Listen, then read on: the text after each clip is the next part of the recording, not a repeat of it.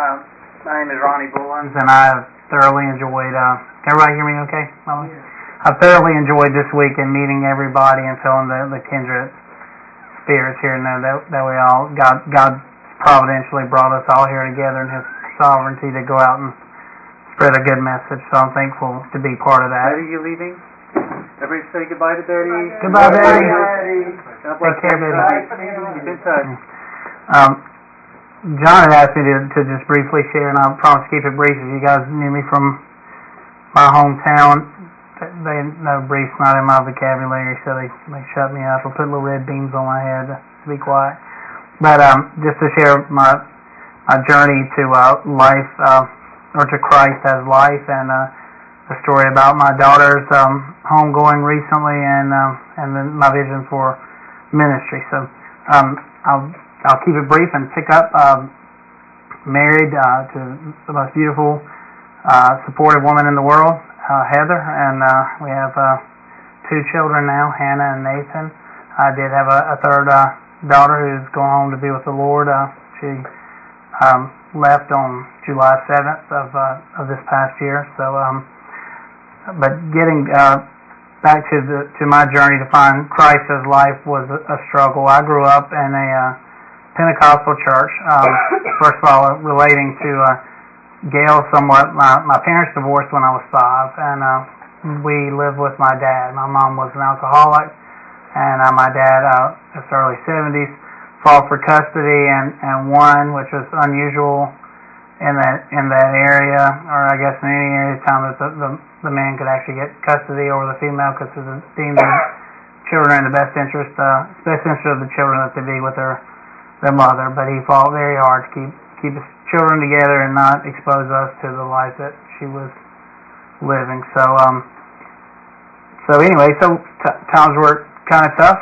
for us. Four four uh, bratty boys and one uh, uh, girl, and my sister was a little uh, quite a few years older than us, so she ruled the house, left us out in the hot uh, heat saying that she was cleaning up, and we could look through the windows and see if she was watching The Young and the Restless, and you know, and all that stuff. But uh, we we grew up a very tight, loving family, and um, but my dad uh, never went to church. Uh, would uh, encourage us to go as people stopped by. So this summer might have been Baptist church, this summer uh, Pentecostal church or Church of God, but mostly started going to this Pentecostal church because they had this. Um, great uh, youth group called the Royal Rangers that I thought was pretty neat, and um, and because there were some pretty girls there, so I can't lie. And God, God knows, so that was that was my motivation for going.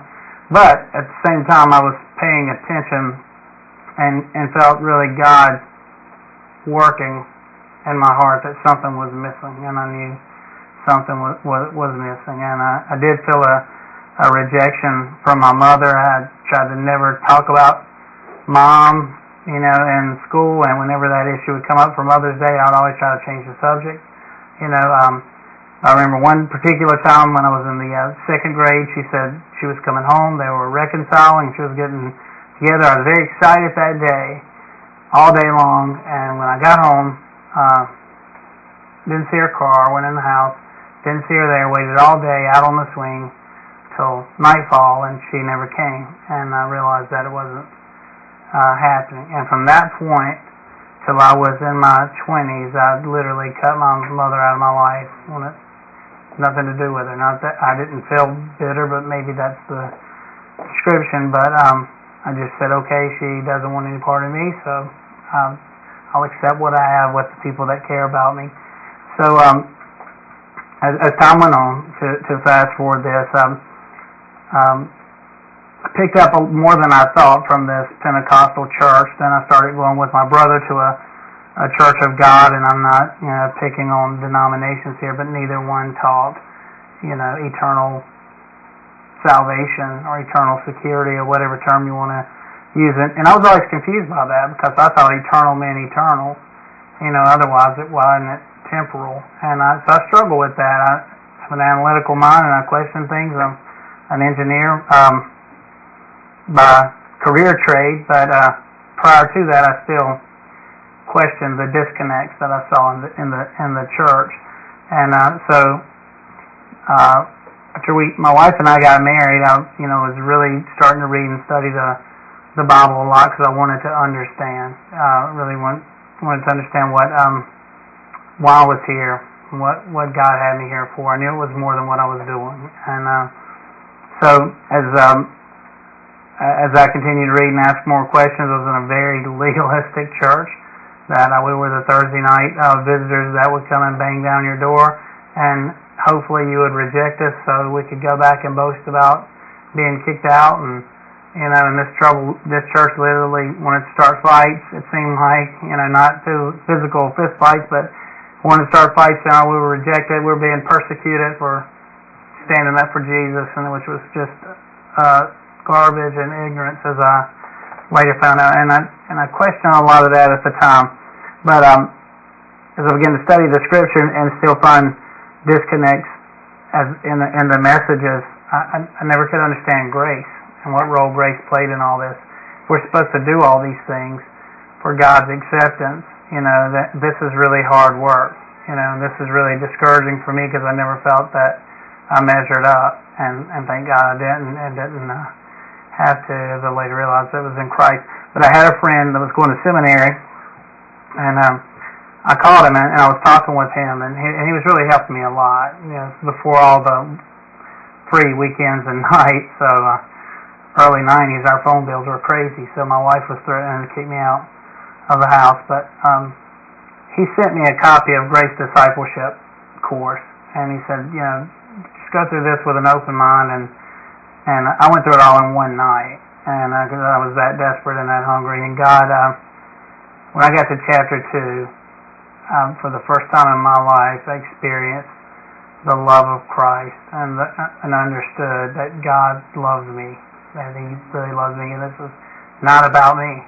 It's about Him, and it's all in Christ. And I've you know, so I broke out my little Strong's Concordance. It was before the internet in our house, so I couldn't go into to Crosswalk, crosswalk.com and search all the in Christ references so I started looking at all these things in Christ and just making my own list of these things that we have in, in Christ and, and what that meant.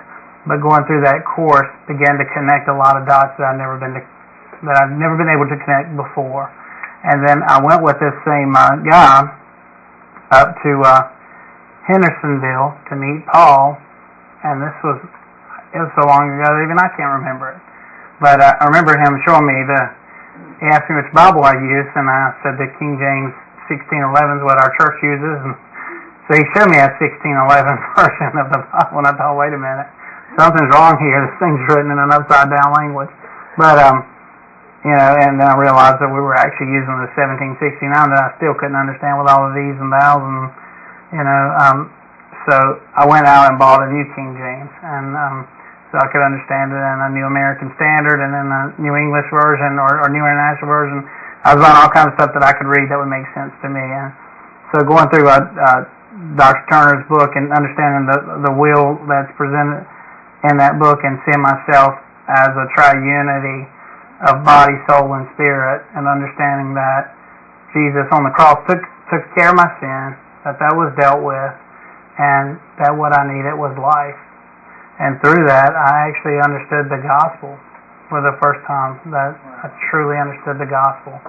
That you know, so I was going through all this array of emotions, but I, I really understood the gospel, and, and it, and, and um, so I, I don't know if I was born again at that point. I didn't say God saved me. I just said thank you God for illuminating this. Jesus, you're Lord. I didn't wait till I got back to church to go to this big altar and run down there on Sunday morning, as a lot of people do. But uh, you know, I just began to understand, you know, and, and grow from from years after meeting Paul, after get after getting my first copy uh, of Handbook to Happiness, and then uh, reading that, and then reading the ins and outs of rejection, and um, and not really seeing that that I never really saw that.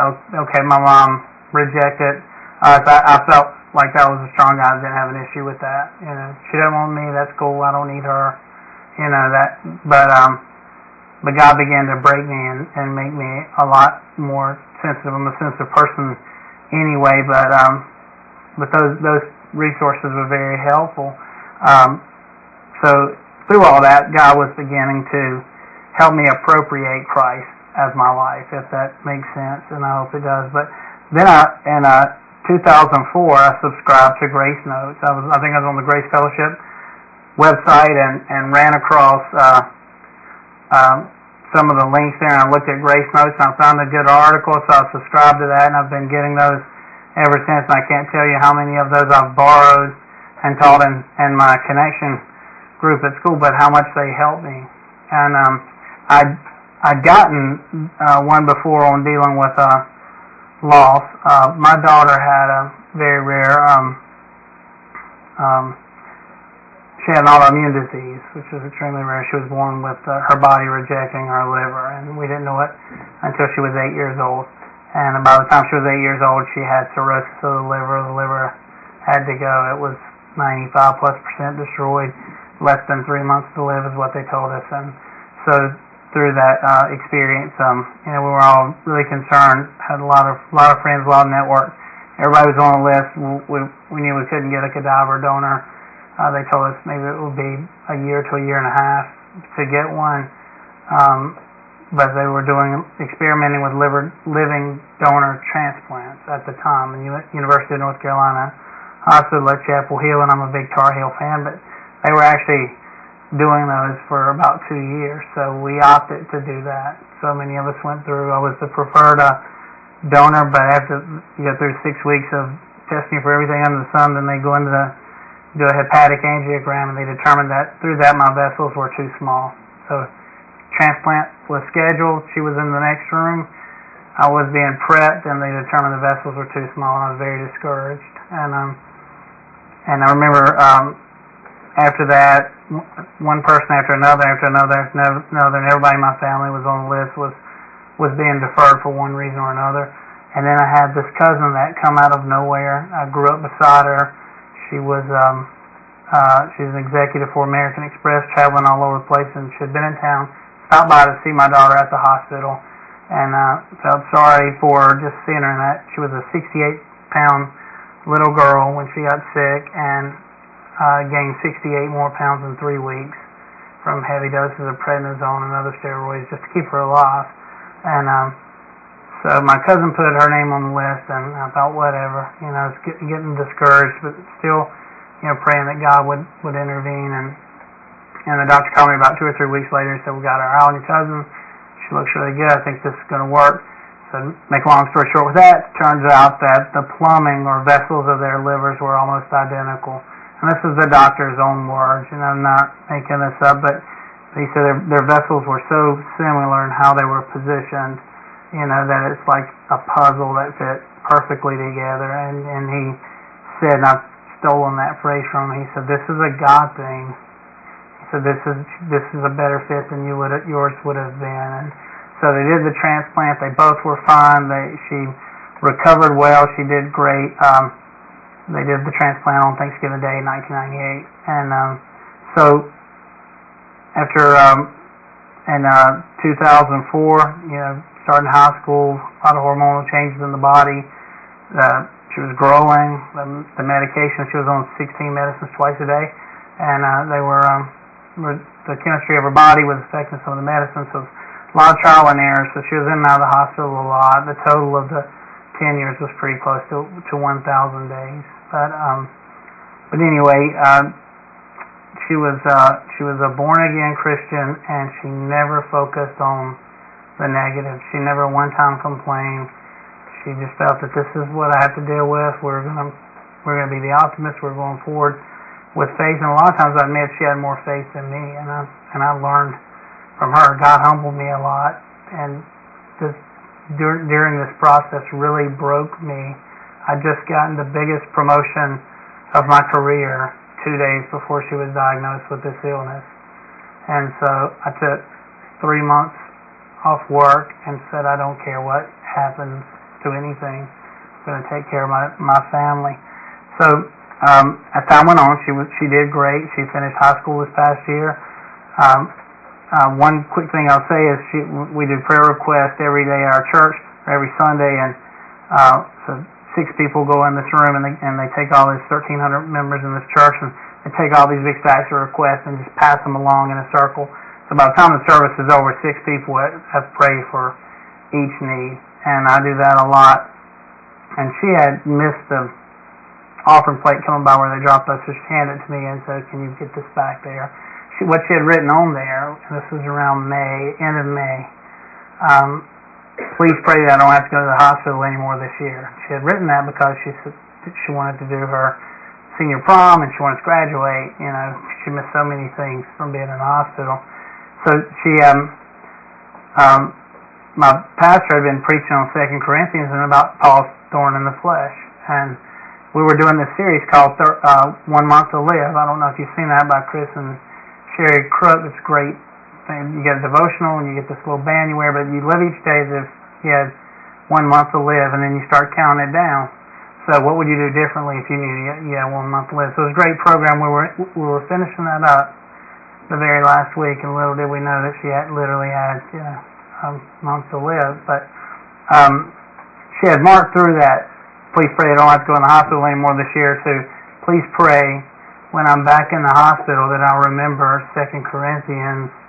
Um, I want to say six, ten through twelve, and that I'll have the attitude of Paul. I know that, in, you know, in in my weakness, God's strong, or I'm made str- uh, strong in my weakness. But, but anyway, I, I didn't get a chance to get that back to there, so I gave it to my pastor. It was folded up, and he called me to his office the next day, and he had read it. He was weeping, and we both prayed, and and he kept it on his desk and prayed, prayed, prayed. But anyway, um, what happened is we were, um, she got through her prom, beautiful. She's a beautiful little girl.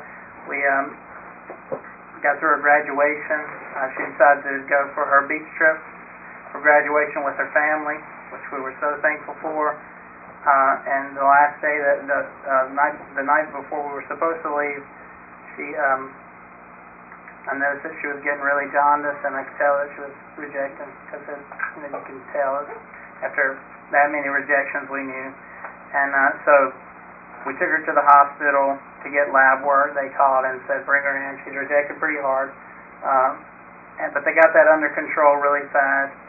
But simultaneously, she had no good veins in her body, so they were dehydrated her to put a PICC line in her neck to give her some heavy steroids that would get her through her first semester of college because she was two weeks away from moving in her dorm. She had been accepted at UNC Chapel Hill Medical School. So um, Wow. uh, yeah, to, yeah, to, to quickly, uh, her high school career, she, she never, under the No Child Left Behind Act, uh, President Bush signed, any chronically ill child uh, doesn't have to make up anything they're not in class.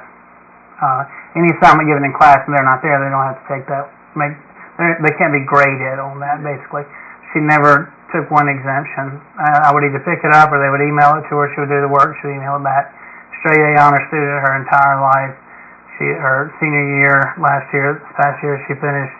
She was president of the National Honor Society, the youth president of our American Red, Red Cross for our county. Got more donations than anybody in the history of the county as youth president. She uh, won a North Carolina. I mean, she won. She was a North Carolina scholar. She won a Presidential Education Award, and she won four scholarships. So uh, a very, very, and she was editor of the school paper and a great writer. And she had led a lot of uh, teenagers to Christ that we had no idea about until her uh, passing and uh, until uh, you know her MySpace. She had like 13,000 hits on there from people all over. She put she used it for God. She put scripture on there, and she would help other people going through issues. So anyway, um, that's my daughter Christy, and on July 7th. Uh, 1:35 in the morning, um, totally unexpectedly, God called her home. And I remember on the way home, you know, a lot. I've been teaching a lot of these principles and counseling with people in various serious, but on the way home, you know, I was just I was numb. I'd been up for five and a half days straight because she was delirious from the dehydration, and she was literally. Uh, Vermont Hospital, as big as the Children's Hospital is, didn't have enough staff to stay there with her, so I did, and um, couldn't leave her. And um, I just remember her, you know, just not not being her herself, and I was so exhausted. But I asked myself, I went home and slept for 18 hours, and I thank God for that 18-hour nap. But uh, I remember getting up and thinking when I had to face this the next day that it wasn't a dream and seeing that I either believe God and believe Him for who He says He is, or I don't. And I, I will make that choice to believe that absent from the body is present with the Lord, and that she can't come back to me, but I can go to her.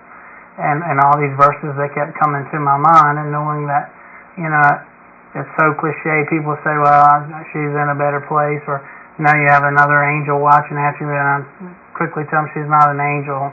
She's a saint with Jesus. You know, uh, that's the difference between us and angels. But uh, but anyway, um, you know, I, I just thank God that I knew she was born again.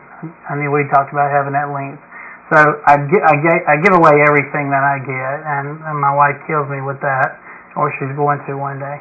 But uh, so I've given away just a few weeks before to some struggling Christians my Grace Discipleship courses, all marked up. But I ordered some more just so I could read. If you haven't been through those, they're fantastic. But in the advanced course, the last chapter is the pleasure of dying and uh, I ordered them just so I could go through that.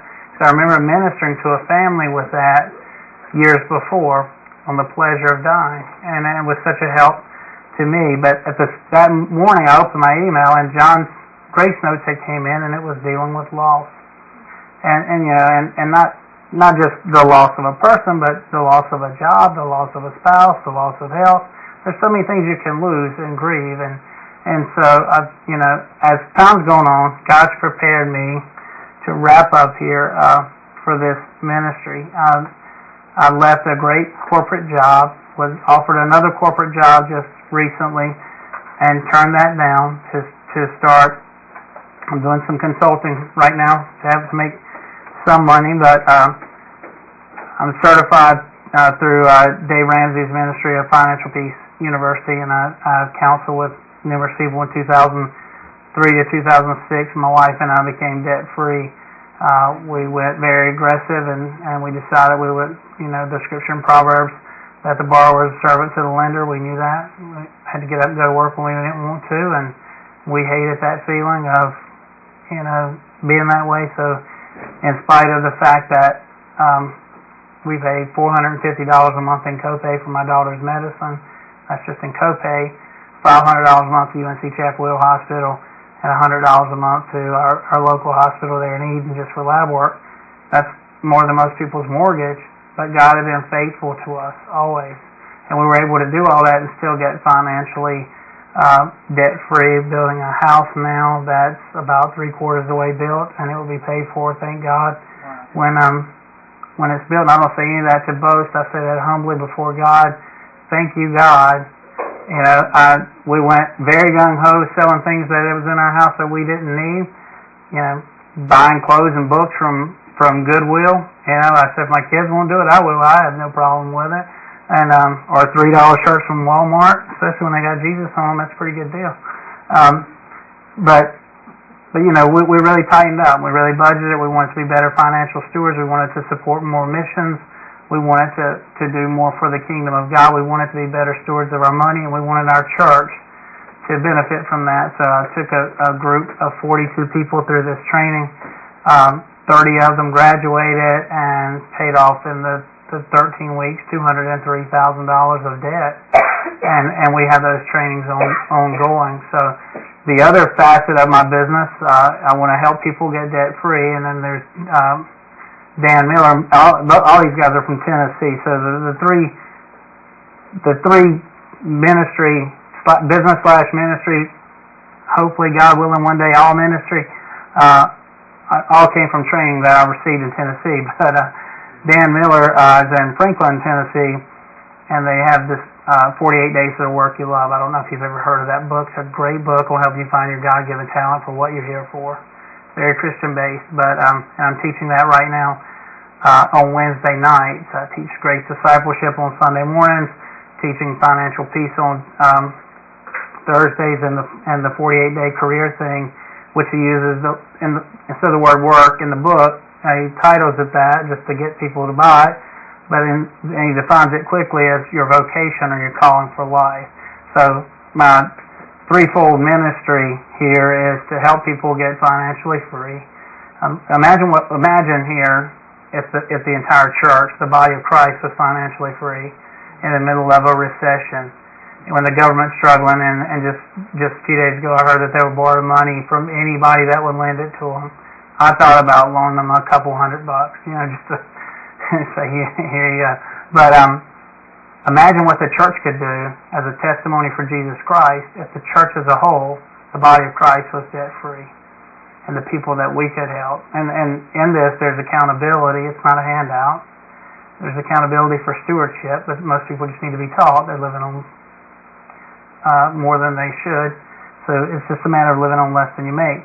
Uh, so to help people get debt free, to help them find the vocation or God given calling for their life, which I feel like this is mine, and now to share the exchange life and and the um, just the entire Grace Fellowship ministry and st- including the steps to freedom in Christ. I've been through those with Paul. Paul came to our little small town of Stoneville, North Carolina, with three stoplights, and um, and and then he and his wife and we enjoyed having them there. It was a, it was a blessing, and you know, so I've been through those steps, and I've been through them on my own, and I've and I've taken my children through the Grace Discipleship course, and through uh, the seduction of our children, reading that um, another book by Neil T. Anderson. You should really uh, get, and it's it's, it's sobering, but.